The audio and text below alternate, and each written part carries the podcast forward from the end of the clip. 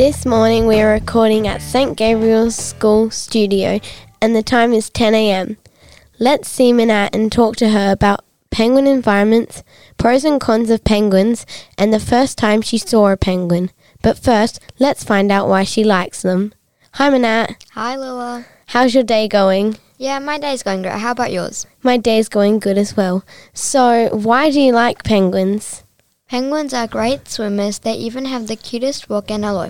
They are a source of inspiration for movie series and documentaries.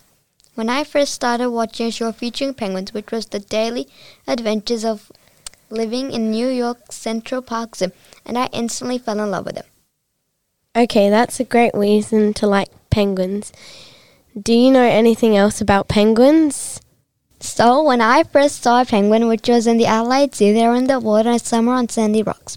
So, apart from the zoo, where else can you see penguins? There are penguins at Granite Island of Victor Harbor, which is a which is a home to a small colony of fairy penguins who return from their day in the ocean at dusk.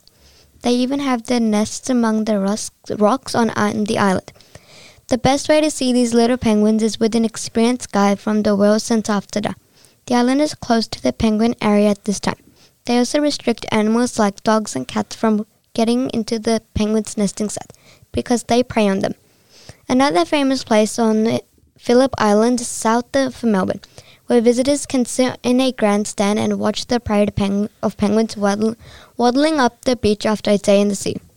Penguin environments. Penguins are usually found near nutrient-rich cold water currents that provide a supply of food.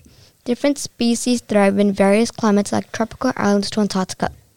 Pros and cons of penguins. Penguins do lots more, like they make us smile. They also play important roles in ecosystems in the ocean and on land. Penguins become adults, then young and eggs, and serve as food for predators such as leopard, seals, and seabirds in cold areas, along with foxes, leopards, and even crabs in warmer climates. Penguins can bite, kick, and peck. African penguins communicate feelings such as hunger, anger, and loneliness through six distinctive vocal cords, according to scientists who have observed the bird's behavior in captivity. First penguin sighting. When I was four years old, I visited the Adelaide Zoo and saw a few fairy penguins that were adorable. They were swimming around the enclosure as well as standing on rocks. That was the best experience of my life. If you would ha- like to hear more episodes from St. Gabriel's School, you can check them out at our podcast page. The link is in the show notes for this episode. This podcast was produced by Minat and Lila for St. Gabriel's School in partnership with ArchD Radio and Podcasting. Thanks for listening. Make sure you you are subscribed to this channel to hear heaps of other school life stories. Bye. Bye.